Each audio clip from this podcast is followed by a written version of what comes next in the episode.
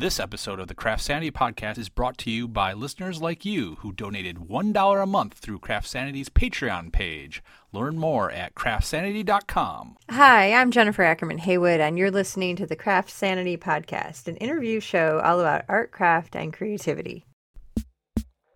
Well, if you couldn't express yourself, how would you uh, de stress yourself? And if you couldn't make and build and sing, and knit and paint and spin, would you go crazy? Well, if you're going crazy, here's something amazing to help you keep it together. One, two, th-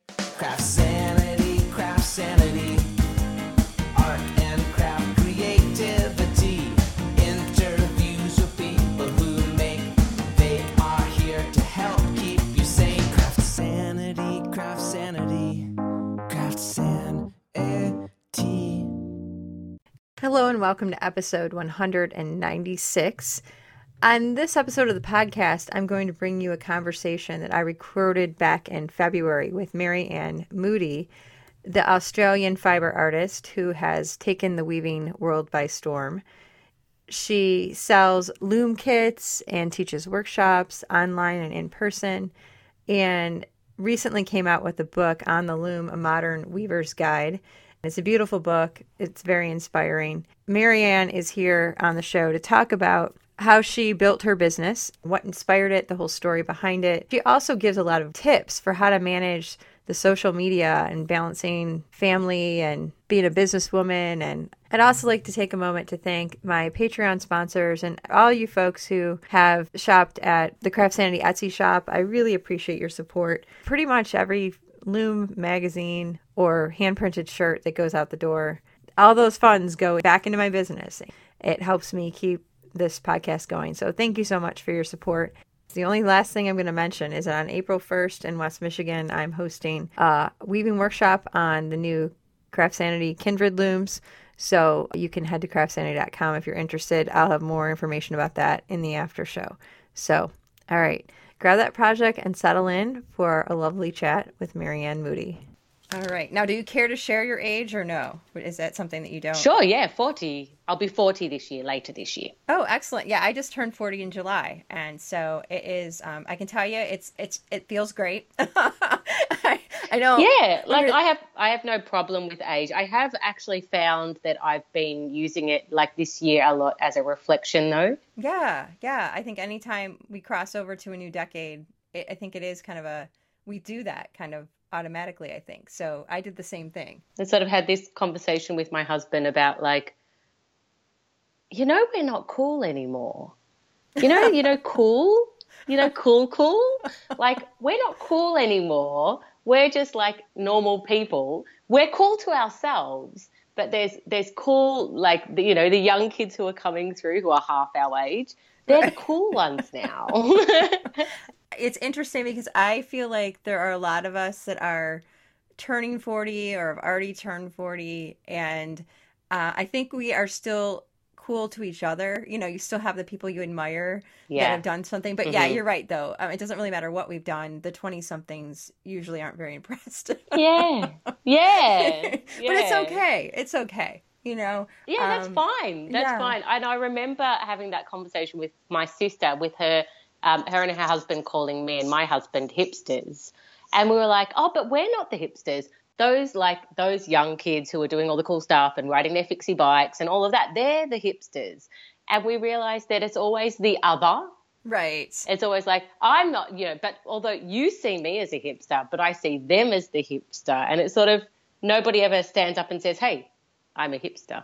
Right, right, because that's very uncool, Yeah. right? If you say that, if you declare Yeah. yourself a hipster, it's very uncool. When I think, I think people will be really interested to hear you say this because you have become a household name in the weaving community and with your business, and I mean, you have tons of followers, and I think people are going to be intrigued to hear you say that you know you don't consider yourself to be and like i said a lot of times people don't say oh i'm totally cool you know i mean it's not really something people do Yeah. but i think that's interesting that um, even with all the following the, the big following that you have you still don't see yourself as as being a big deal. Is that that's kind of the vibe I'm getting from you? Is that Totally. yeah? totally. And I think that, you know, you, you get to a point where you're just like super comfortable and you're doing it for the, you know, there's certain reasons why you do things. You know, if you're always trying to chase something that's cool, you're never going to, it's always going to be elusive. You're always going to be unhappy and feel unfulfilled. And if you doing something to connect with other human beings, if you're doing something to create, you know, get in touch with your inner child artist, if you're doing something, you know, if you're doing something for those sort of reasons, you're more likely going to feel satisfaction in your life and happiness in your life than trying to worry about, you know, how, how cool people think you are.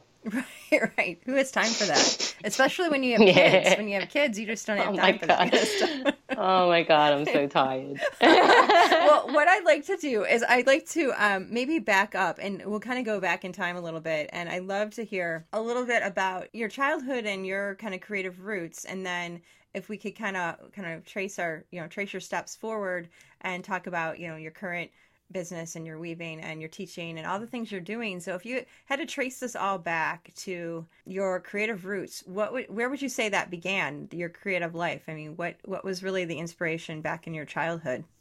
I think I was always like I'm the youngest of six kids. And I felt like my older brothers and sisters were all off like having fun and doing like crazy stuff while I was going through my formative years. Um, and my the sister who I'm closest to, um, she was always like, you know, you know, the brainiac and the school captain, and I was always the funny, social, artsy one. So I, always had this in my identity, even though I didn't like. I, I went and studied teaching when I finished high school, but I was always I always just had this as part of my identity. I always just saw myself as being creative and, and social. It was the two of them that always came in with each other. And I think that's sort of part of my, you know, my continuing, I guess, brand or identity. Um, Where Yeah, did so where I did you go to school? If I could interrupt you for a second, where did you go to school to study teaching? Um, so in in Melbourne, um, I started teaching, and I taught art in a primary school for about ten years. Um, so you know, moving, I guess, moving on from there. But I also had this. I always really had this sort of entrepreneurial spirit as well. So even when I was in high school, I would like make toffees and take them into school and sell them during recess okay. and then I um, I had a like a vintage clothing store. So I would like go off and I'd go charity shopping and I'd bring them home all these beautiful like you know uh, vintage fabrics that had like sequins and beautiful embroidery and I would take them home and I would lovingly mend them and I would iron them and clean them and you know make them beautifully and style them up. Um, so I was always sort of like running a business as well and sort of creating a community that way, while at the same time, you know, I was sort of teaching art. But the thing is that you think that teaching, like you think, oh wow, that's a that's a really creative job, but it's not. It's a job where you're helping other people to be creative. So you know, I think I just I wasn't feeling as um, as fulfilled creatively as I could have in that particular moment. And I understand from reading the introduction to your book on the loom, A Weaver's Guide, which is a relatively new book uh, that came out. And it's beautiful, by the way. Congratulations on that. Thank you. I- I read the intro and I just reread the intro of last night so I could be, you know, have it fresh in my mind. And in your introduction, you talk about uh, when you were, I think it was when you um, had left, were going to take a break from teaching because you were having having a child. Um, is that when you were cleaning out the back room at school? Yes. Okay. Yeah. And that dis- there was a discovery that seemed to be pretty pivotal and where in the direction you went next.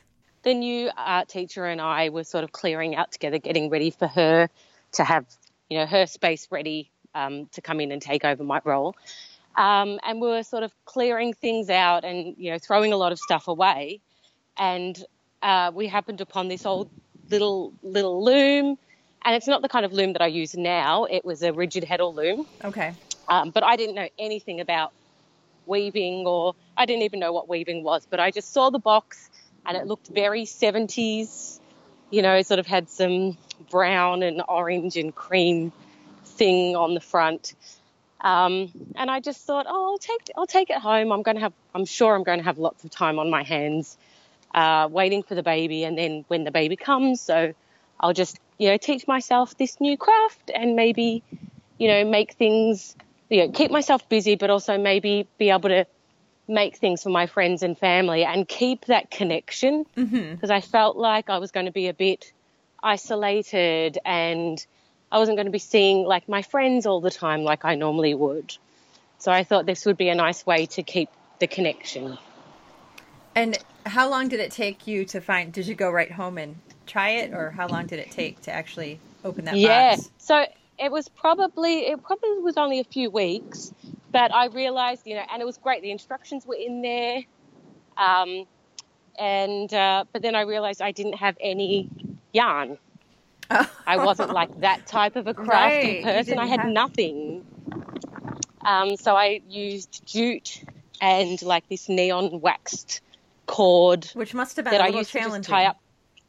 Yeah, I used Yeah. to tie up presents with it. I still have those. I made two little swatches of fabric to start with, and I turned them into uh, a coin purse and like a little pencil case. I just sewed up the edges and sewed in a a zip. Oh, awesome! And so you I actually felt- made use I of felt- the project. Yes. Well, I think there's this really Aussie thing about, like, it's the idea, uh, like, you know, we call it like the tall poppy syndrome, where it's like, don't put yourself out there too much. Don't grow too tall, um, or someone will come and chop you down.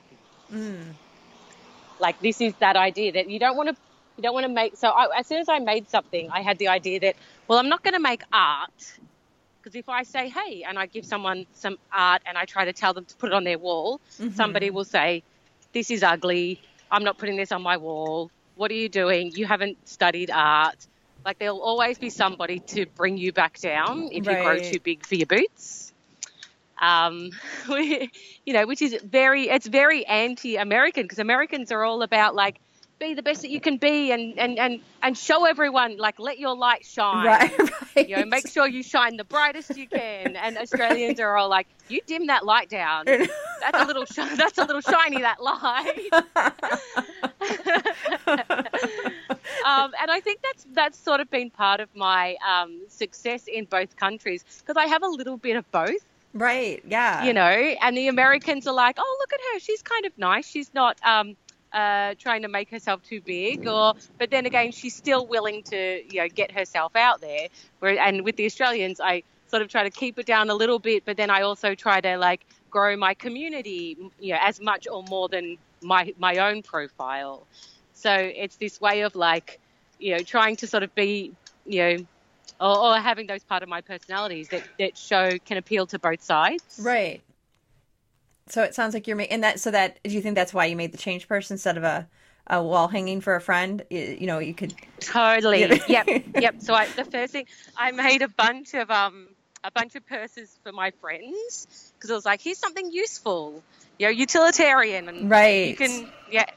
And the people who I gave those purses to still have them, That's great. And I love it. It's like five years ago, and they still um like they'll they'll say, oh, let me pay for coffee, and they'll pull out the purse like the little change purse or something, and it's awesome. So that was only Um, that was that only five years ago then when you left teaching. So Oh, yeah. Well, it was 2011, 2000. Oh, so six, between five and six. okay, okay. So that was pretty recently then. And so um, from that, uh, so you made those initial projects, gave them to friends. Uh, was that before that before you had a baby, or was that after? Probably the purses were before um, uh, Murray came. And also, I made them. The second things I still didn't make wall hangers. The second things I made were um, little mats for people to put things on. So little like I called them plant mats. So were those, So, those like, the I'd make- circular? Were those the circular? Were you making circular? No. no. Okay. No, So still square. with Just that little, a little swatch of fabric. with that first loom that you um, got. Yeah, still with the same loom, but now I'd, you know, I'd invested in my future and I went and bought some awful acrylic yarn, green yarn. and, uh, I had no idea about, like, you know, the only thing I was like, oh, that's nice color. Like, I didn't know anything to do with, you know, natural fibers or hand dyed or hand spun, or I was just like, went to our, like, our version, the Australian version of, um, uh, you know, Joanne's. I Okay. guess. Um, yeah, so I made a bunch. I still wanted to keep it like very like useful and oh, here's something helpful for you. I'm not asking you to put this on your wall. I'm just saying here's something to you know sort of help you in your life so that your plants don't stain your tables. Right. Yeah. so everything was very functional. And then when did that change? When did it change from functional, uh, non-threatening? You weren't telling your friends you were an artist. You know, it was just all very low key. Yeah. When did, when did that change? No. And I still don't consider myself an artist. Like, I think part of it, like, I, I most often think of myself as a maker. A lot of people, I think, embrace that title easier than artists because it's it is. I didn't study art either, and I do a lot of fiber art and printmaking, and I do feel kind of weird sometimes when I say, "Oh yeah, I make art." People, eh, because I kind of feel like you know I trained as a journalist, so I feel very comfortable saying I'm a you know I'm a writer and a journalist, but I didn't train as an artist, so I some I'm There's I, so many I people out there who have done thing. the hard yards. Yeah, they deserve that title. I'm someone who enjoys making things and you know and, and but at the same time because I'm a teacher, I totally you know try to inspire my students to look at their work as being art and look at themselves as an artist and making an emotional connection between themselves and others and we talk about that whole process of being an artist and yet I still find it hard within myself.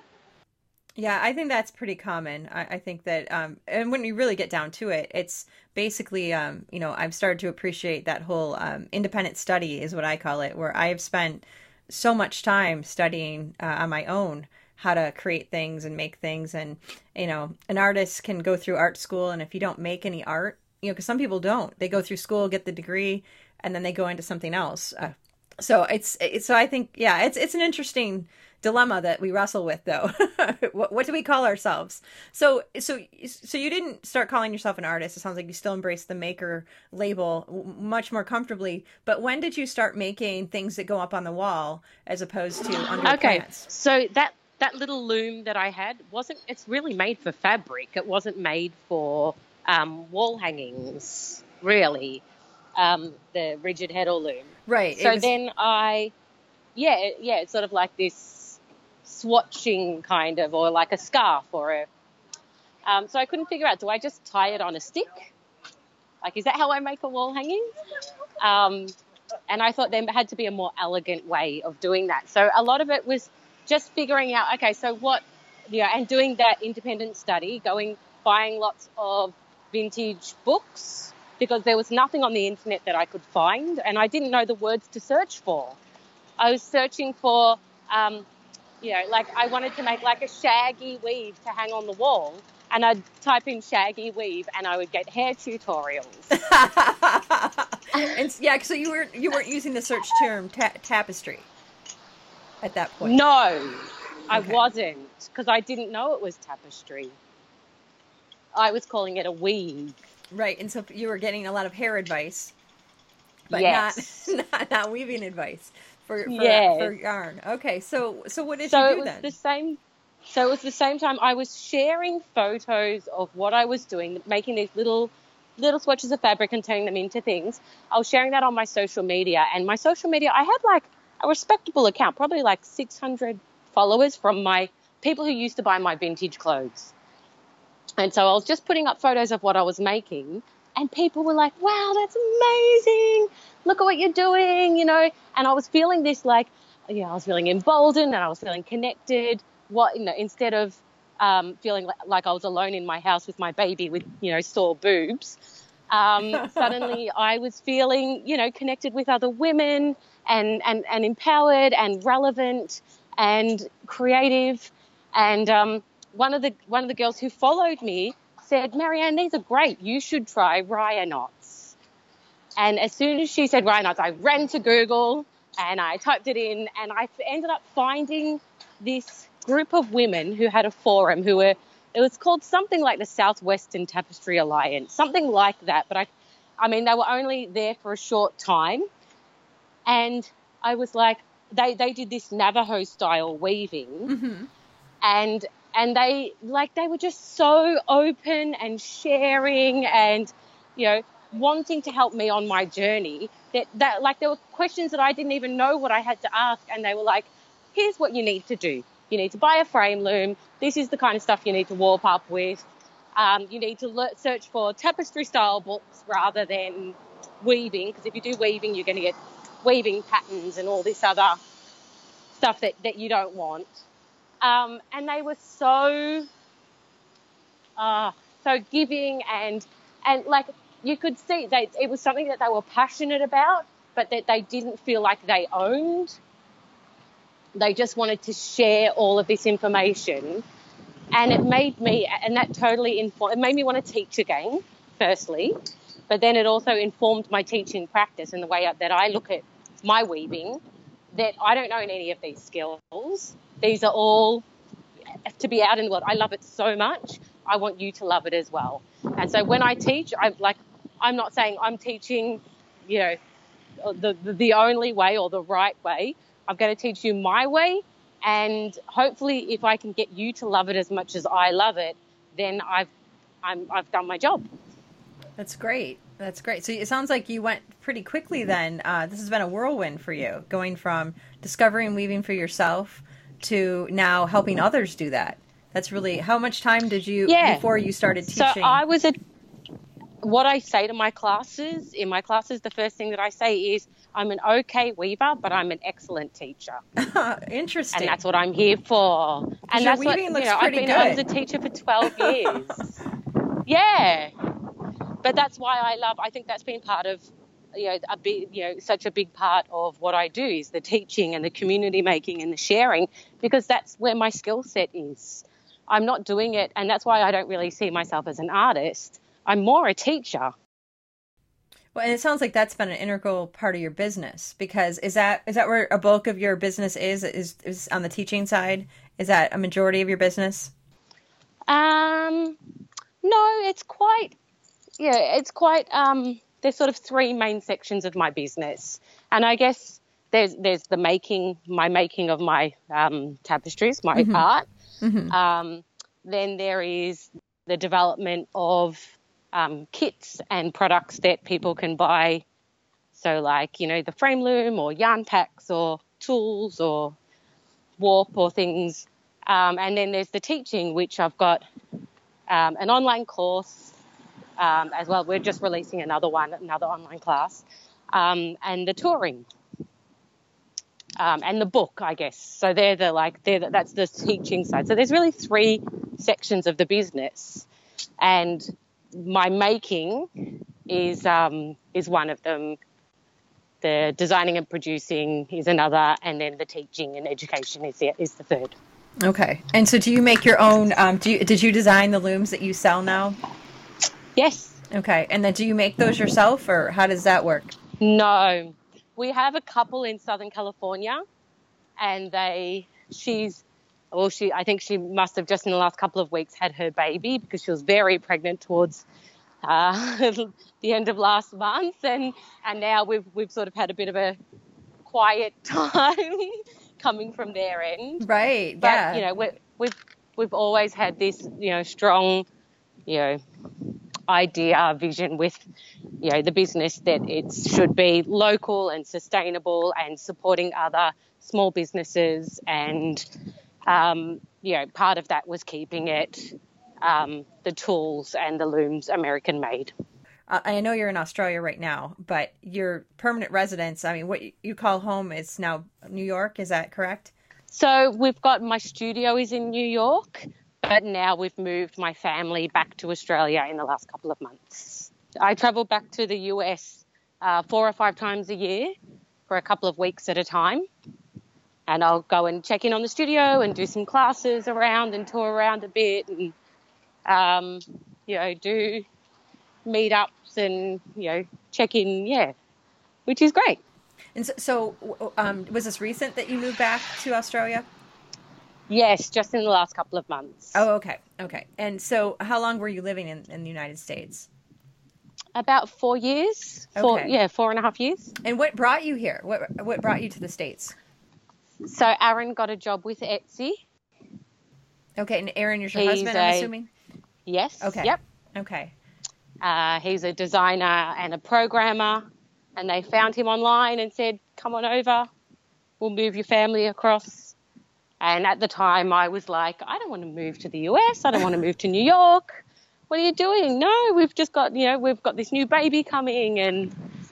Um, yeah, but in the end, we were like, it's New York. Right, Like, right. When are we going to have another moment, like opportunity for someone to pay for us to move to New York? Right. And I sort of felt like I was taking one for the team. You know, well, we're doing this for your career.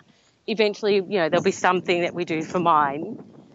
Um, but it very quickly, you know, was was quite um, obvious that it was a good move for me as well. yeah, it's yeah, it sounds like that was was that right when you were getting started? Yeah, yep. And and what led to you to move back to Australia? Um, so I think you know, New York's hard. You know, I only lasted um, there a summer. I, I did an internship at, at Newsday when I was in college, and I was like, "Yeah, I think I need to go back to the Midwest. Um, it's a great place to visit, but it wasn't. It wasn't a place that I. I mean, I'm a Midwestern girl, and I'll always be. Yeah. so I need Yeah. space. my studio manager is Midwestern Kaylin. She's from Michigan, and she's just my favorite person in the world. She's softness in the hard city.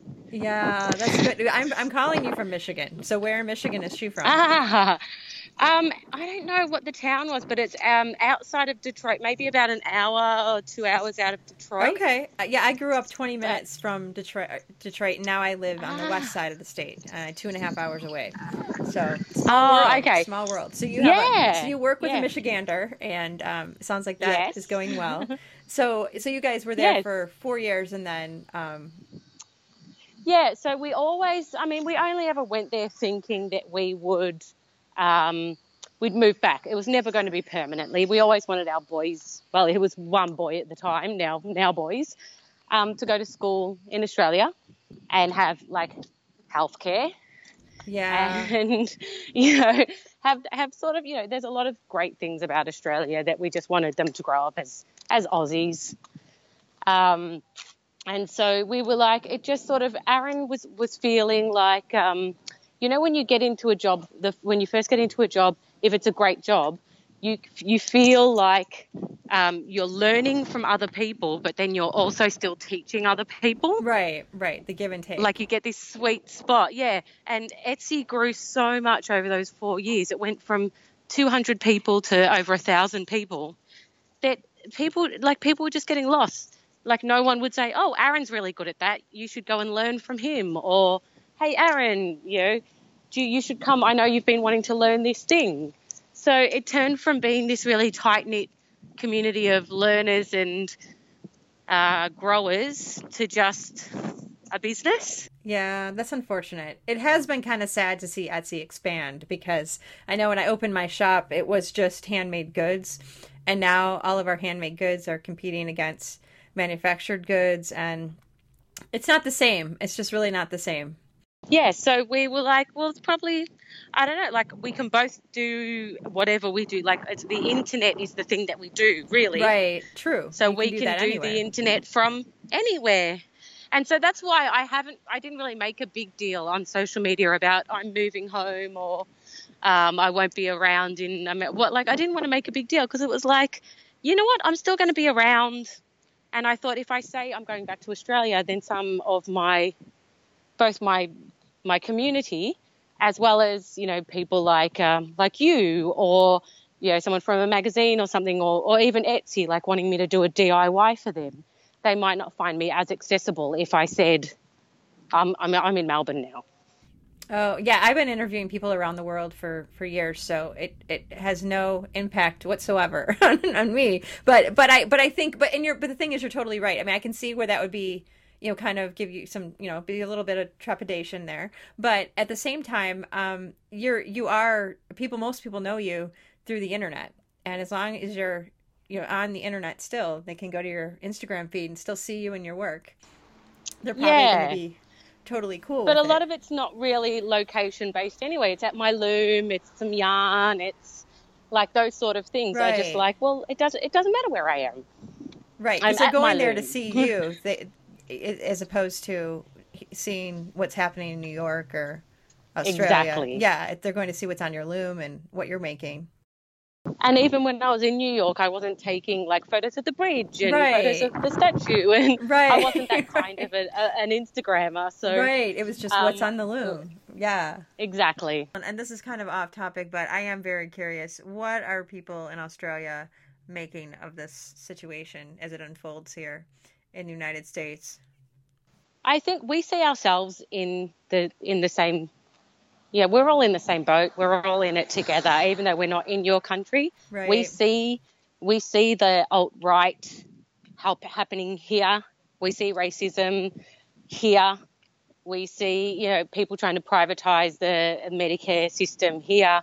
All of that stuff. We see the the beginnings of all of that stuff happening here as well. And so I don't think there's anything that people are like, oh, look at those silly Americans. You know, what are they doing to their country? It's this is like we're all concerned about the state of the world. Like with Brexit, Oh yeah. you know, there's a lot of it's been there's a lot of a chain reaction of things happening. Yeah. Yeah, Yeah. yeah. So yeah, and we get. I listen to a lot of podcasts. I listen to on the media. You, you know, It's a great so- show. I love that show. It's awesome. Um, but you know, I get a lot of my my news from America anyway, so um, it doesn't feel like it's a far away uh, situation. Do you feel like your your business is all the more important now because even if you're not doing anything directly political with your work, to just be able to teach people skills that they can use to just get through whatever might be troubling them, whether it's a national issue or a personal issue.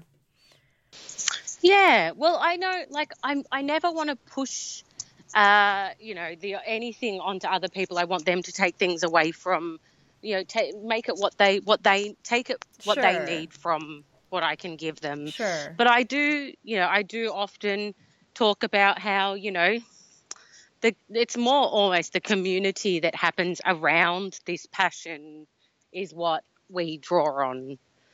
So rather than thinking, you know, this it's not just the time at my at my loom that's that's helping me um, get through the situation, but you know what? There's a bunch of us out there. So even while you're at the loom, rather than getting lost in your own mind about feelings and, um, you know, maybe yeah, like getting too far down a deep dark hole, like having having that idea that there's other people out there who feel the same way and who you know have their hands busy and their minds alert and you know this is this is something yeah we have power in numbers And that and with Instagram too, often a lot of us are taking pictures of what we're doing and you share that and then you could get immediate feedback. Even if it's two in the morning in the States, somebody's up somewhere around the world, which is really fun. exactly Yeah. So our community it's is a revolution for women it sure is. It sure is.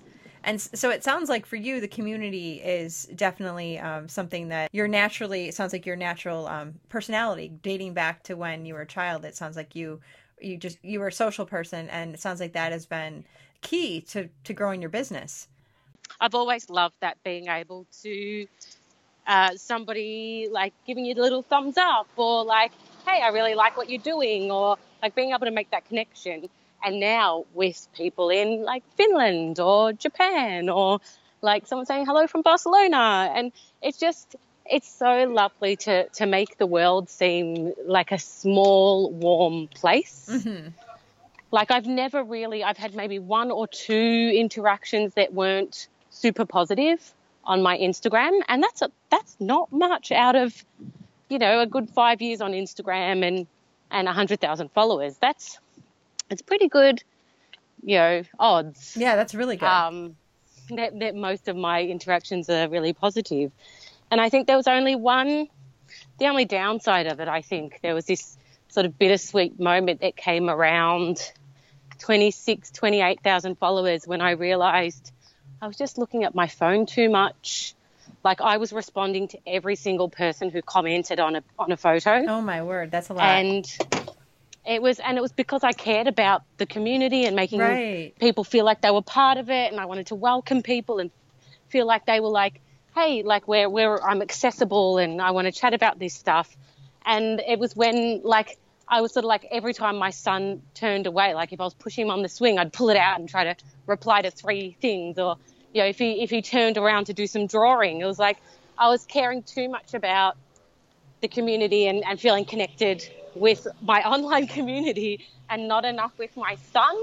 Right. It is a hard thing. Um, yeah, because you want to build, you want to maintain that relationship online, but of course you don't want to miss the people who are right in front of you that you're watching grow. You know, you want to make sure you're. Yeah. Yeah. Yeah. So I just had to let that go, that comment, re- replying to every comment. And now I still read every comment, but I just, I can't, uh, like, I don't have enough time in the day to actually respond to everybody, which, you know, it's hard, but it, it's that point where you have to realize, you know what, this, at this point in my life, this part here is, is so important. So I need to, I need to give my kids, um, my eyes. Absolutely. So I'm curious how you manage that. So you got to the point where it just got to be too much. Now, do you limit the amount of time? Like, do you say, okay, I'm going to check things in the morning or in the evening, or do you? How do you manage? Because that's the thing I think a lot of people struggle with is they're trying to figure out, like, okay, how do I still be attentive to my social media and keep it active and vibrant, but not have it encroach on personal time with your family? So how do you manage that? Yeah. So I, well, I've, even though I wasn't trying to start a weaving business, um, from the start, I treated it pretty much as a job. Mm-hmm. It was like I, I'd stopped teaching, and my baby, my first baby, did sleep really well and slept a lot in the day. And so I did have all of this time. And even when they weren't sleeping, they just sort of like lay there.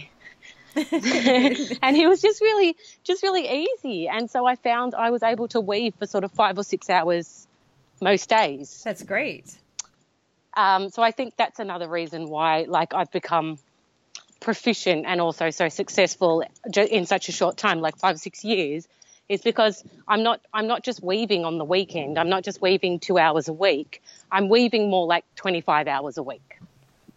That's great. So I'm treating it as a job, and then I, you know, I would have either, you know, um, yeah, a babysitter come and just take them to the park so that I could get a bit of work done, or, um, you know, when we we're home, my mum or Aaron's mum would come and like she, they'd be like, well, let me take them, and I'd be weaving during that time. So, um, yeah, I think I really like having that balance. And now I tried like if we're going, if I'm going to the park, if I'm going to go swimming with my boys, pardon me, I won't take my phone out at all. Um, Rudy still naps for like three hours in the middle of the day. So I'll check it like when I get up before the boys get up.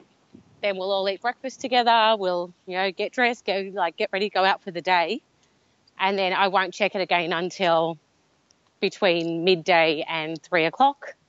And I'll sort of do a bit of work during that time. And then the boys go to sleep at seven. So then I'll usually do some work in the evenings as well. How old are your boys now?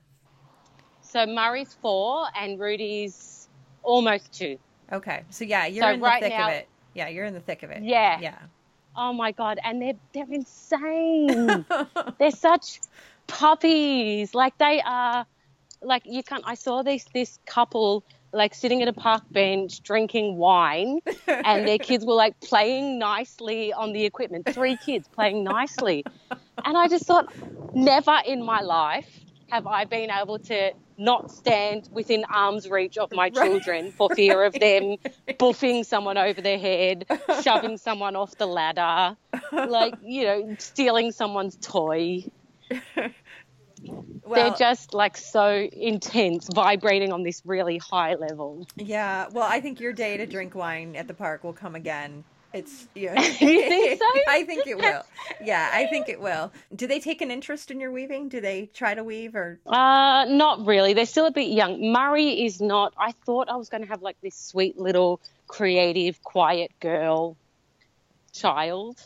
And Murray is just like it's he can't sit down. It's like every seat it has fire or it, or pins or something dangerous, so he couldn't possibly sit down. He's just running and, and throwing himself and like he's just. And So you might have a like, stunt boom, man. You might have a explosion. stunt man instead. You know. Oh my god. he is. I mean, even his drawings are just like I was really worried because I was like, I was an art teacher and I'm looking for development developmental milestones in his drawing, and it, they're all just like scribbles and like spiky scribbles and stuff. And I was like, you know, what's what's was like I don't want to push him too much, but I also I want I want to see some development. And I was asking him him about this. He had he brought home two of them, and one was like really spiky scribbles, and one of them was like circles, um, like a spiral. And I said, "Tell me about this spiral. Like, what's what's happening here?" And he said, "Oh, that's around and around and around and around until you fall down." and I was like, "And what's this? What's this spiky one?" And he's like, "That one is go go go go go go go go go go go." so he's he's he's actually he, even his artwork Yeah. is like physical momentum. Yeah, it's like movement. his personality. Yeah. Yes. It's very And I was like, wow. Yes, I am not going to like judge you anymore. Like he's having these existential, amazing. Oh yeah, that was actually very progressive for a four-year-old to be able to describe that. Yeah. Yeah. Because a lot of kids So would I say, was like, well, I okay, don't know. you you're know. good. Yeah. No, Yeah. It sounds like he's going to be fine. Yeah, he's Yeah. going to be very Hopefully. energetic. Very energetic. Yes. And whatever he's Yes, going to is. have a lot of gusto with whatever he decides to do. He is, and he's very confident as well. Well, good. A little too confident, my husband would say.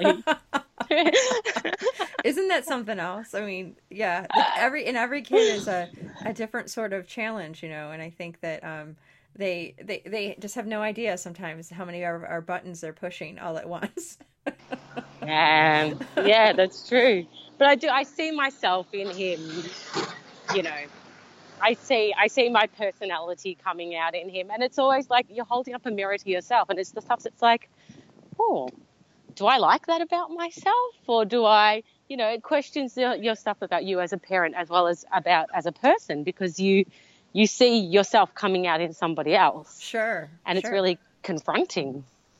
right because they don't just pick up our best attributes; they pick up some of our Yeah. annoying ones too. Yeah, that was kind of a real eye opener for me as a parent. I was like, wow. Oh man, like it's like yeah, I Yeah, do- I'm gonna, I do I'm that gonna, too. I'm gonna watch that now. yeah, I know. And then it's like, oh, it's too late. I've already passed this on to my child. Yeah. So it's, but it, it is, it is so, it, it is incredible though to watch your children grow and see some of the things that they do and how the person, and th- some of the things that my kids do. You know, my husband and I will look at each other like, like where, where did she get that from? Because you know, it's not something that either one of us do.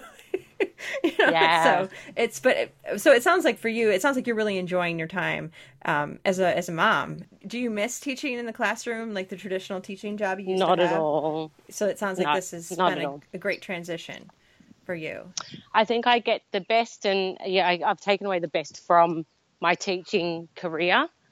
Uh, like it was, it was so tiring teaching, and like you you'd work out these amazing lessons, and then you'd have half the kids like looking out the window or you know throwing paint around or whatever, and it's like.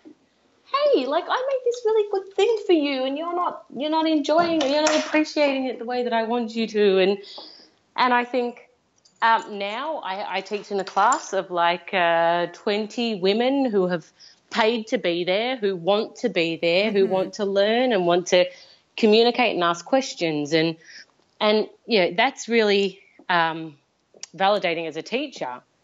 Like it makes you realize, oh, this is, you know, this I'm actually able to teach right and share what I what I have, Right. Instead of just putting out fires. Right. Yeah, I teach at a community college. I teach journalism, and uh, when I teach art workshops, and it, it's a whole different vibe because people show up for the art workshop. They're not getting college credit. They're it's, it's personal enrichment. It's for the community aspect, and everybody's there because they want to be. It's their mom is not making them take the class. It's not a prerequisite for graduation. It is solely out of pure love and joy for the art form that they're there in the um, art workshop. So it is a whole different vibe.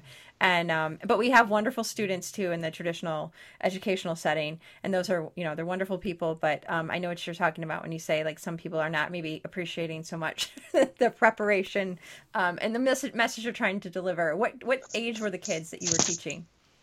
They were primary school. Okay, So they were anywhere between six and twelve. okay, yeah, and that's a a different skill set for each grade level there. Yes. yes. Yeah, So- yeah, and that was challenging too. And now I get to teach like you know every day we make. Murray comes home and he's like, "What are we going to make?" And we have a box, a construction box that I'm not allowed to throw away anything. He keeps going through our recycling box and pulling everything back out. Mom, why are you throwing this away? you know, we made a pirate chicken yesterday, and this morning before he went to school, he said, "Mum, I want a getting getting dressed badge." Oh, okay. And it was because he was like um, like a merit badge. right. He wanted because he was like, "I'm going to get dressed on my own." And I want you to make me um, a getting dressed badge. Oh. And so I went off and I got my gold leaf and we got, you know, the cardboard and we sat down and we used the pinking shears and we cut out a little, you know, he chose a t-shirt and we cut out the t-shirt and uh, like I made him this little badge for him to wear to school. Oh, so yeah, that that's he so could- excellent. Yeah. So it's like we're making stuff every every day. So I'm still getting that, you know, fun, creative, like, oh, what are we going to do today kind of um, part from teaching. But I get to do it with my kids, which is awesome. Yes. And then I also get to teach the classes, which I get, you know, connection with other women and uh, passing on this thing that I'm super passionate about. And um, so, no, I don't. I don't miss traditional teaching at all. I mean, I miss. I miss the um, superannuation and and the and the uh, you know the weekly paycheck coming in. Um, yeah. but but other than that, um, like I love how flexible my life is, and you know I I feel totally in control. And at what point did you realize that you had this? You said you weren't trying to build a weaving business. It just kind of happened as you were sharing your work on social media. At what point did people start to buy or uh, want to buy your work? Is that were you selling things just by through social yeah, media? or- really, really early people wanted to start to buy because my that my followers were already my customers. Right. They were my customers from the vintage, yes. And so as soon as I started putting things up, they were like, "Wait, "Can we buy one? I'd like to buy one. Can you make one for me?" And my husband said to me, "No, Maryanne, you've just started to learn. You need to weave for, for a whole year before you sell a piece." And and he was like, "You need to." And, and the the level of the level of quality that we were aiming for was you need to be able to weave at a, at at the um, the quality that you could sell in a museum gift shop. Okay. It was like, it was so And what did you say? Like. what, what did you say when he said this to you? I was like, that's sage advice Yeah. because what I was, I was still learning. I had no idea what I was doing, and I didn't want to pe- give people things. It's like when I had my vintage company, I would. I would find these clothes, or I had other people buying for me as well, and I would get them, and I would hunt over every little tiny part.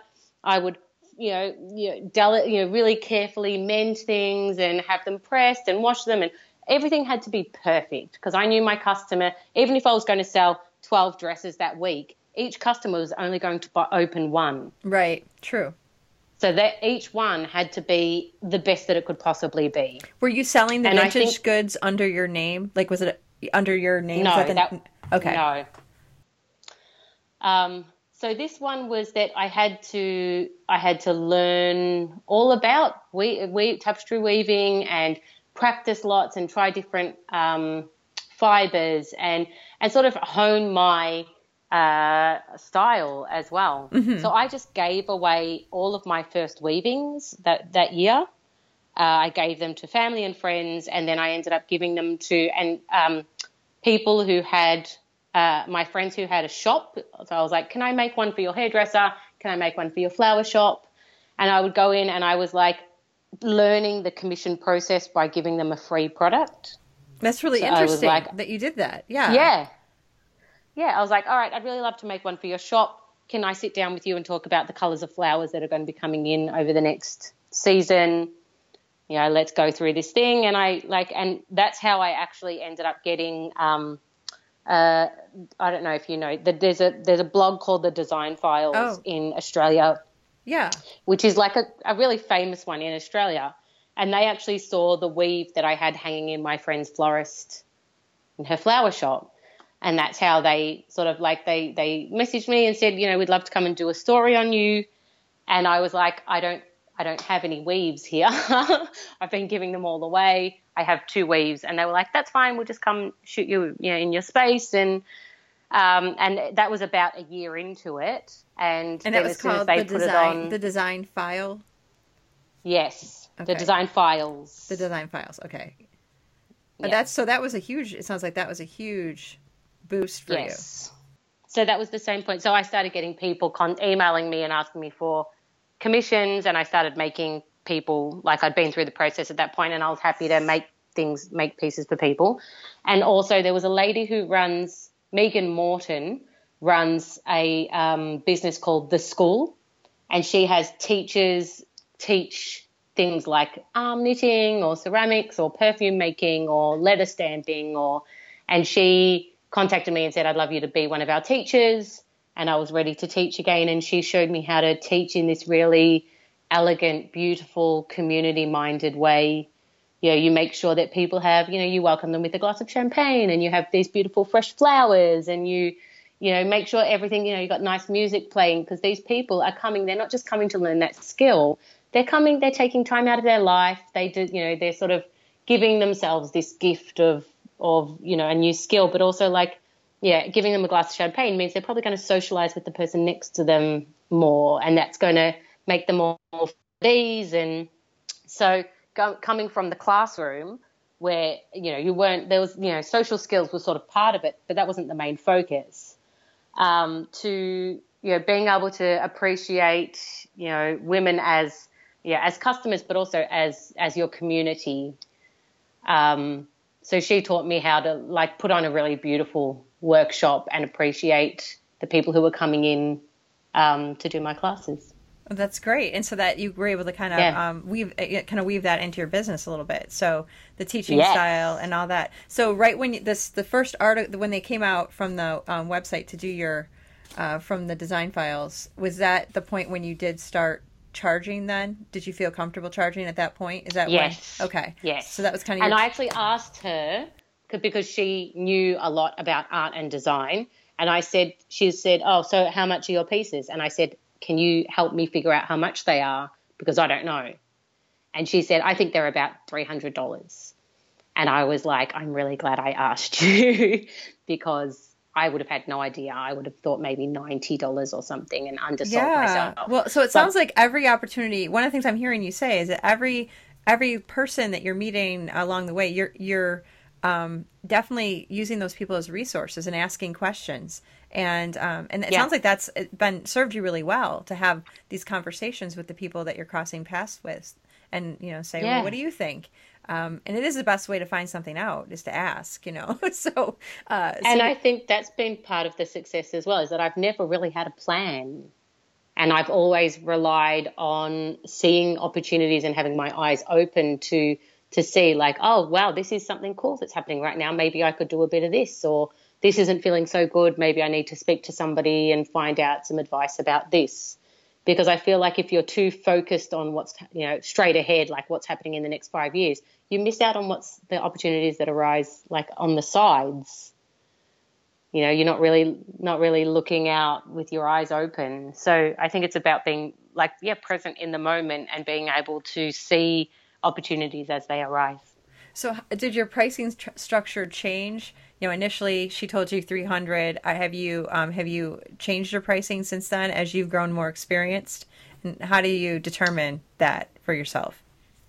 I have, I have, um, but I mean, not extraordinarily. And I probably need to put my prices up again. Um, you know, there's something to do with it. It's like uh, people will, lots of people like email me for a quote, and some people I never hear back from, and right. some people say yes Mm-hmm. No one ever says, "Oh, that's a bit expensive. Can you make it a bit less?" And but I, I'm totally happy with negotiation. Like I'd be happy if somebody was like, "Oh, I actually have this much of a budget. What can you do for this?" Right. So you can make a smaller um, piece or change the materials. Yeah, there's things you can exactly, do. Exactly. Exactly. Um, I mean, the, like you know, a big part of it is like the big a big part of the cost is also postage. It's it costs about hundred dollars to post these pieces because they're you know, their art and their um, they have to be protected in certain ways, and then they have to be insured, and then so it's you know even the postage has gone up over the time. So that that's probably a good indicator of me saying, okay, I probably need to you know inflate my prices as well. Right. So, so yeah. it sounds like that pr- part of the process has been um, kind of a learning experience. So, just as you've decided, like, okay, what am I going to go into? Uh, now, you were you always selling supplies to people? What at what point did you start selling looms and kits? No. so that was another uh, uh, opportunity after listening to my followers. So I've never made a decision thinking, oh, I'm just going to start doing this because I like this. It's uh, everything, all of the things have come from people saying, I'd really like to learn. Am I able to come and learn from you? And then people saying, I can't make a class. Can I just buy the loom and the supplies? Um, so we started making kits for people to buy who couldn't attend the, the in person classes. And then people started saying, What book should I buy? And there was no real book on the style that I was using. It was all, I just kept saying, buy vintage books on tapestry or this or that. Um, and that's why I ended up writing the book because it was a, a way because people were asking for that. And then people were, you know, were like, well, I live in Finland or, you know, South Africa. Um, no way of coming to your class. Would you ever consider doing an online class? So we made the online classes. Um, and now, like this next step that seems to be um, like you know moving forward, yeah, um, we're having a lot of you know, yarn stores contacting us and asking to wholesale our looms and our tools. So we're sort of streamlining that process of being able to not just having that customer to customer, but being able to provide this extra um, capability where we can get our loom makers to be able to send, say, 20 looms to Purl Soho or 20 looms to Cattywampus or whatever it is. Okay, so um, they're still going to be made by the same people then?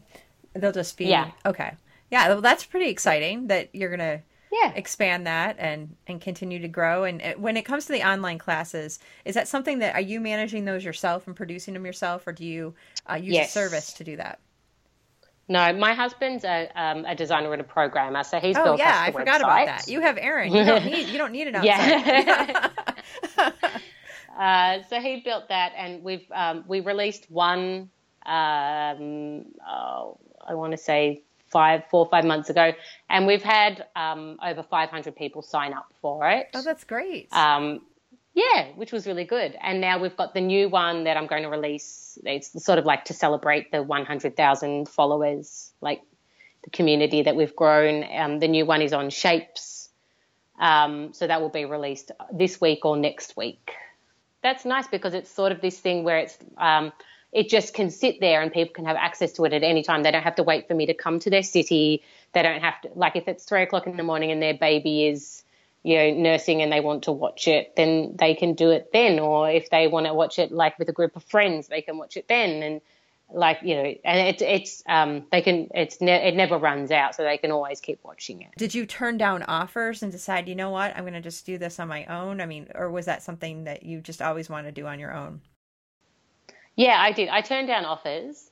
Um, and it was just a matter like we actually recorded it over a year ago and it took almost a year to build the website so we were sort of like, I was biting my nails thinking, oh no, all this information, like lots of people are out there sort of doing similar things and maybe it's not as relevant anymore. And, but then to have 500 people sign up for it, it still is obviously, so it's, it's this great thing that I'm, it doesn't take any extra effort or energy or money, any like to, to have it sitting there.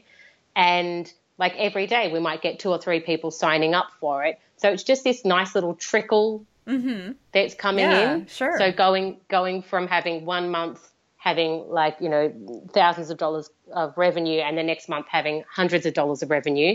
Hopefully, we can get to this point with wholesaling um, looms and tools as well as online courses that we can have a more standard flow of income.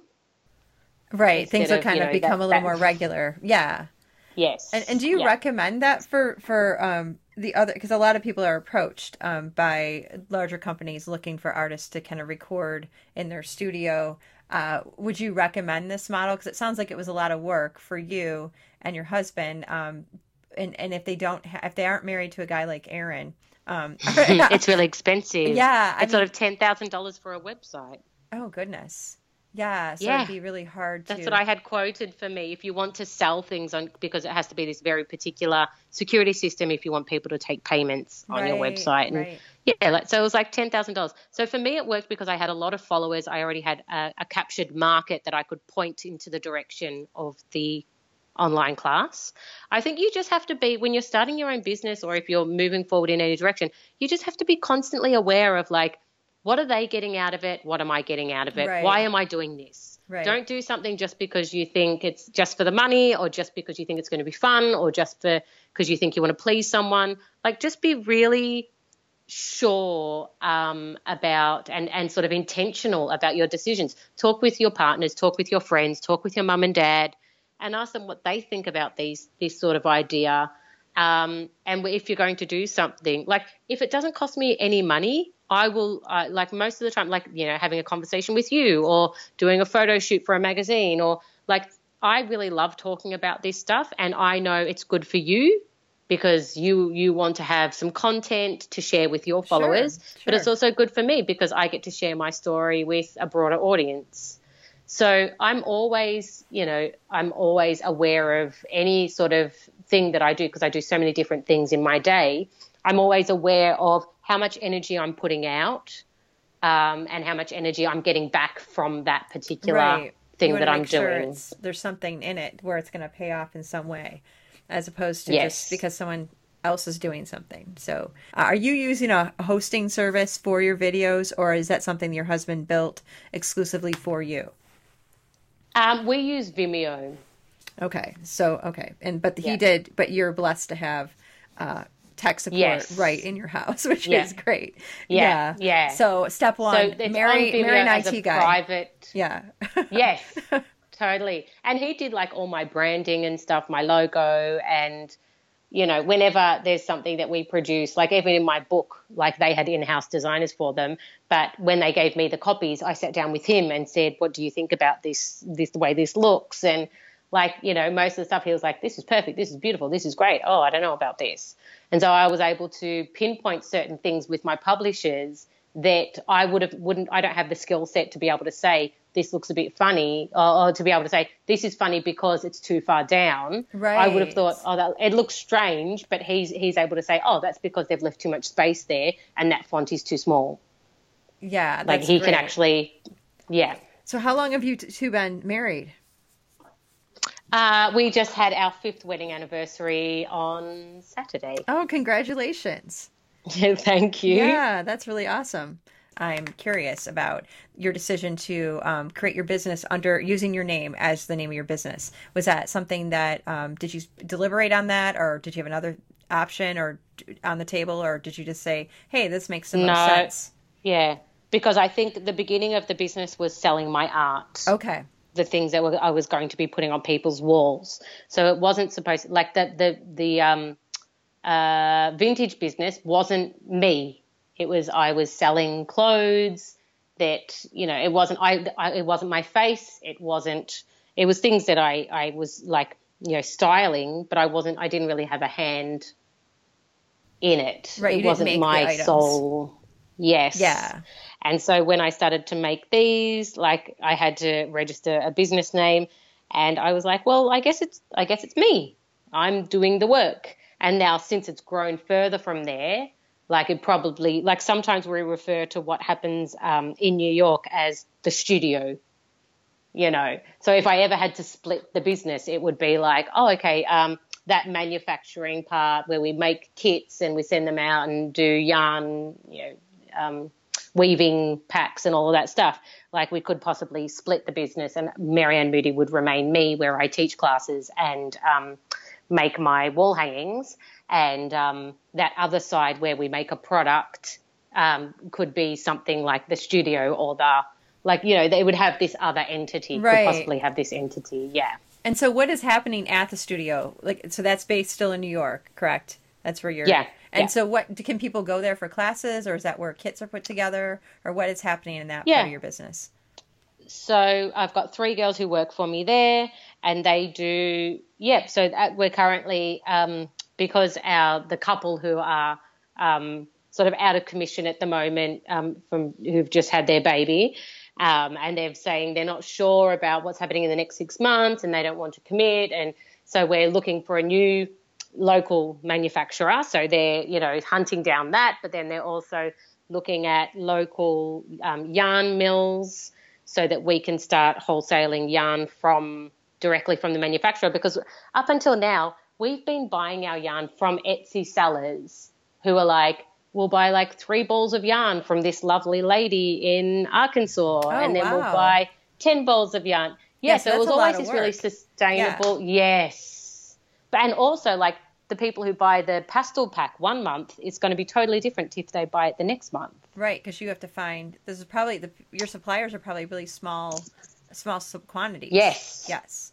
Yes, and it was only ever um, vintage, secondhand, recycled, hand spun, hand dyed. So it was this idea that we didn't want to, you know, put anything extra onto the earth that could do harm, or like we just really wanted to keep it small and supporting women businesses and. Um, but it also we've grown to this point now where we're like, okay, well now we can we can sort of still keep that same idea in mind, but maybe we can uh, get our yarn from sustainable small wool mills in the US. And we're still supporting small business, but it's not a lady who's going to buy milk for her kids. It's a like a family run business who, you know, they're putting it towards their, you know, uh, estate or whatever it is. Right. So it's a little bit larger Um, small businesses. Yeah. Yeah. So and so all that's based out of New York. Yes. Okay. So they're making, yeah, and then we're also doing things like, so every time I, I come back, the next time I'm coming back is May, and um, they're working out what my schedule is going to be, where I'm going to teach. So I'll teach in LA, I'll teach you know, in New York, um, and sort of like maybe we'll go up and visit this um, this farm where they you know produce the yarn that we could possibly be wholesaling. So like they're helping to work out what that schedule is going to be is going to look like there.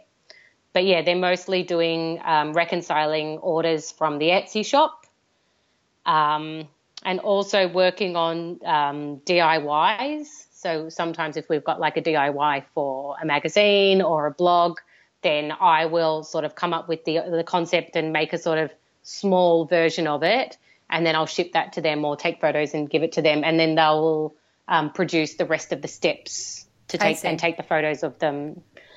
So they're really sort of the administrative side of the business. And, and do you have daily um, contact with these ladies? Because I know you're like 16 hour time difference, so that's probably Yeah. a little bit challenging. But do you have daily Yeah, interactions with the the women that are working with you? They're not full time. They work part time. Okay. They work three days a week. Okay. Um, they're three days a week in the in the studio, but then they're also on emails like yeah at other times. So we're super flexible. I'm just sort of like when you get the time to do things, you do it. You know, you know if, if and if that's doing emails in bed at home on a Saturday morning, I'm cool with you doing that. Like I don't I, I don't expect you to turn up to the um, studio you know in a blizzard. Like Right, stay home right, right. and do do a bit of research on that project that you've been like. So yeah, I'm you know the opposite of a micromanager.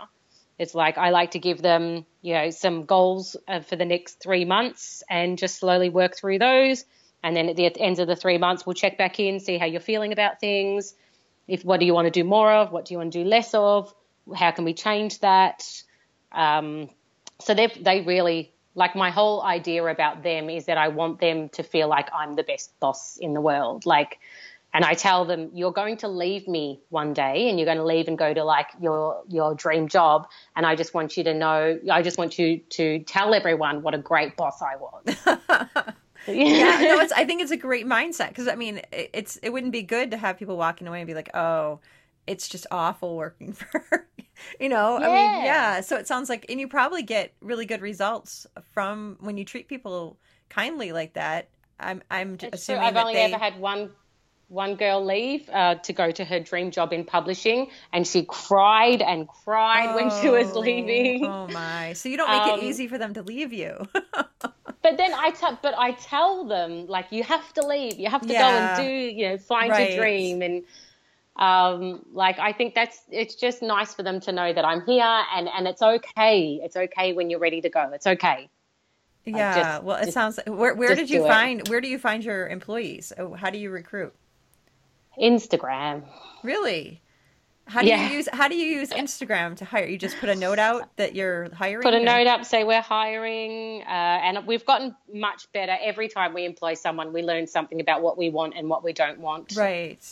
You know, in an employee or you know, um, an intern. You know, we've had, and usually we have, we say, okay, we'd like, we're we're ready for an intern, and uh, we'll bring someone on, and we always pay our interns. The idea is that it's like, oh, um, yeah, we say we're calling it an intern, but you're not really an intern. You're just going to have three months at, at you know, you know, say seventeen dollars an hour until we've, and after those three months, we decide, um, uh, do you like it?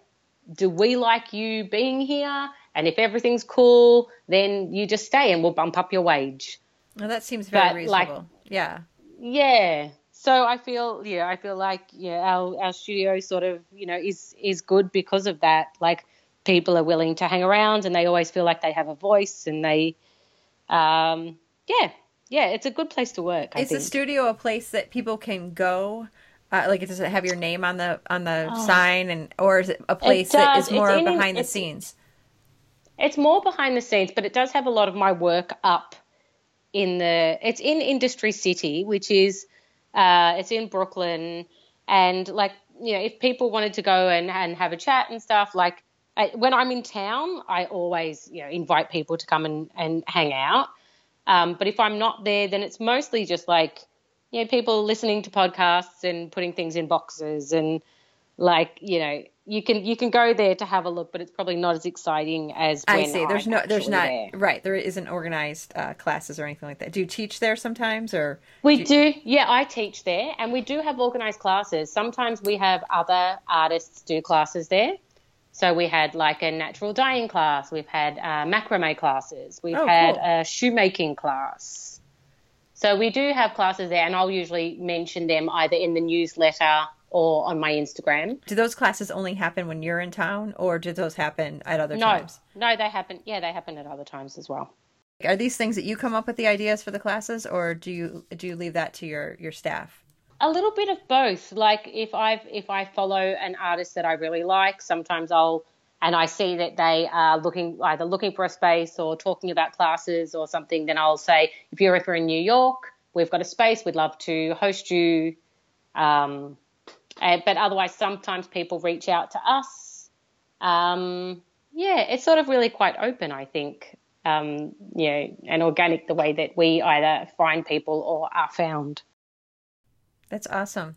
So it sounds like that's something for people to look forward to. What is the best way for people to follow um, signing up for a newsletter, or what is the best way for people to stay in tune with what you're doing? I think the newsletter is definitely the best. It used to be Instagram, but Instagram like that, they they keep they you know they've changed that algorithm, and now you just never know who's seeing your posts. Yeah, that is a bummer about how they changed that. So the newsletter would be the, and people can sign up just going to your so, website, yeah. maryannemoodie.com, and look for the um, the sign up for the newsletter there.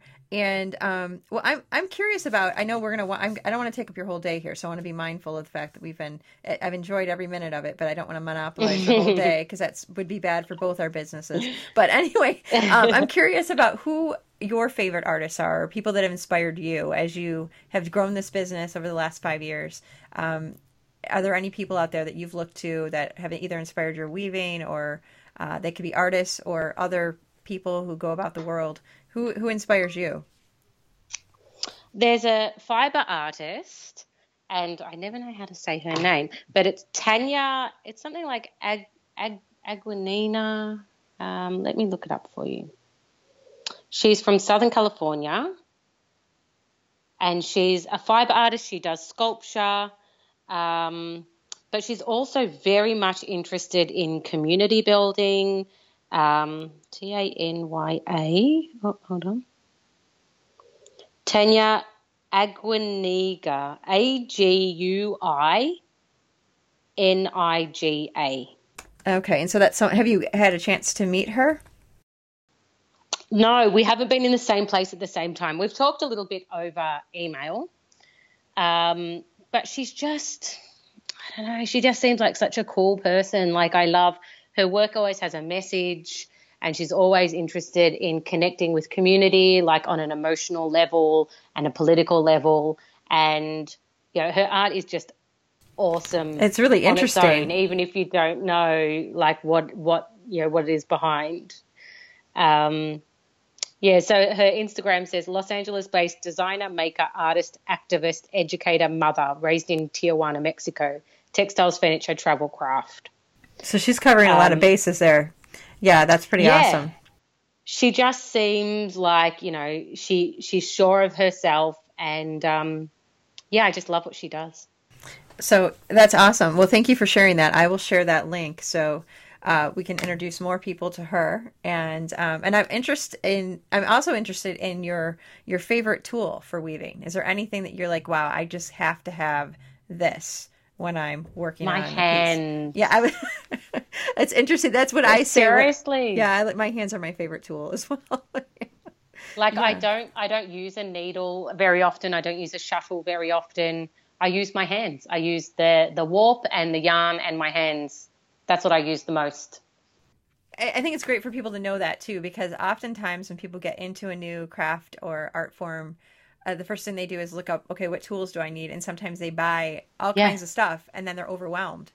And uh, Yeah. the thing with weaving, And then they feel like they've spent all that money and now they have to make something. yeah, and, it just increases the pressure on a person. So weaving Yeah. with their hands. So hearing that you weave with your hands will empower others to just start out with their hands and see what they can do. yeah. Yeah. Yeah. And my my last question that I want to ask you is, uh, looking back, is there anything that you wish you would have known before you know you started this business, or maybe before you started your first business, before you started the truffle business, back when you were a, young girl? um, is there anything that any business tips you've you know gathered along the way or collected along the way that you would like to pass on to some other handmade business owners out there, or people maybe dreaming of starting something for themselves? I think listen to your community and ask people your ask people questions. Ask ask your followers like create a community and then ask your followers, what do you think about this? Like don't just try to put something on Etsy for $25 and then have your heart broken that nobody's even noticing that it's there or that nobody wants that because really if you just change the color from uh, purple to mustard, people would have wanted it. But all you, like, how are you supposed to know that? You should. So you've got to ask your community what what they want. Like, it's okay to be doing something for yourself and making things for yourself, but if you want to sell something, you have to ask ask your community, like, hey, is this worth buying? Yeah, uh, like not just online. Ask the people in your life as well. What do you think about this? How could I improve it? Like, you don't have to be the fountain of all knowledgefulness about things. Anything else? Anything else that I didn't ask you that you think would be helpful to pass on to um, the folks out there who are maybe thinking about jumping into the fiber arts or business? also give give your work away. Like at the beginning, don't try to sell your first piece. Like give your work away because you're going to feel so much better about having seeing your working into your friend's house and having seeing your work like like even if you're making clothes, like seeing your friend wearing your clothes or pulling out your, the, her change purse to pay for the coffee. Like it's going to give you this great feeling seeing your work out in the world rather than sitting in a box in in your studio being sad. Right, right, and I, and oftentimes too, people um, you just they feel bad if they don't sell that first thing. So uh, it- Yeah. it, build, it builds kind of a goodwill too, where people are like, "Wow, that was really nice. I got this piece." And Yes, um, and they're going they- to tell people about it. They're going to be if they're wearing that clothes, those clothes, or they have it in their house. Other people are going to see it, and they're going to say, "Yeah, well, yeah, my friend makes this. How great is it?" So thanks again. I really have enjoyed this. Yeah, it was lovely to have a chat. A special thanks to Maryanne for being a guest on the show. I really appreciated her story and all the behind the scenes information that she shared about how she makes things run. I'm going to post links over at craftsanity.com to Maryanne's website, all the links where you can find her online tutorials, book information, kit information, all that good stuff. So head over to craftsanity.com to check out those links. And at the risk of putting myself out there and just being knocked down a few pegs, I'm going to be American here, really show my American spirit, and invite those of you who live in the West Michigan area to come out for a CraftSanity weaving workshop on April 1st. This is not a joke, friends. I've been so excited to share these looms that I've been working on for months behind the scenes.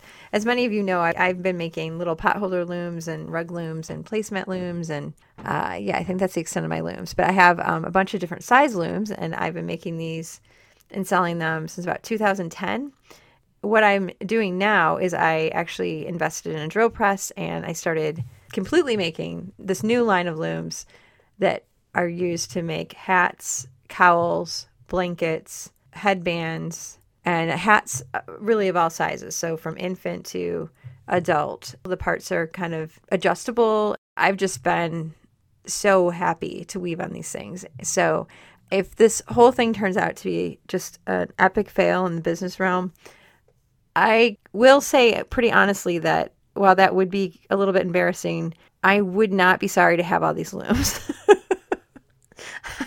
which my husband is going to be horrified to hear. But anyway, I really like because what I do is I weave on a bunch of looms and then I like I fill them all up and then I take the the hats off or the cowls or whatever it is. And it brings me quite a bit of joy to look around and see like, oh, look at all the look at all the stuff I've been weaving. It's really fun. So anyway, I'm going to finally start sharing these secret looms with the public, but in my excitement to get these looms out into the world, I reserved some space here in Kentwood, Michigan to teach a workshop that I didn't realize it was spring break when I decided it was a great idea to do this on April 1st. And this is not a joke. I'm really trying to do a workshop.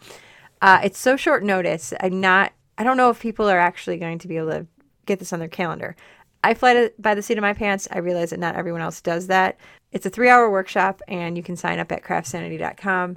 I would really love to teach this workshop next weekend. we'll see how many people in West Michigan are fly by the seat of your pants kind of people. Um, but I would love to see some of you there. I have another workshop coming up in May, and I'll be that's going to be a cowl workshop. This one is going to be hats, mini cowls, and headbands. If you're available, come on down and start weaving with me. I would love it. Oh, and another note too for those of you going to YarnCon, I will be sending along some cowls that I'm working on right now with Rita from Yarn Hollow. She hand delivered a stash of her yarn yesterday, and I've been weaving. So we're gonna have some beautiful things ready for you guys to check out at YarnCon in Chicago. So you can uh, look for Rita if you're interested. On the last podcast, I asked for listeners to tell me what you're making. And that was kind of cool because I did get a response. So um, I'm going to have some people uh, appearing on some upcoming shows, which will be really cool.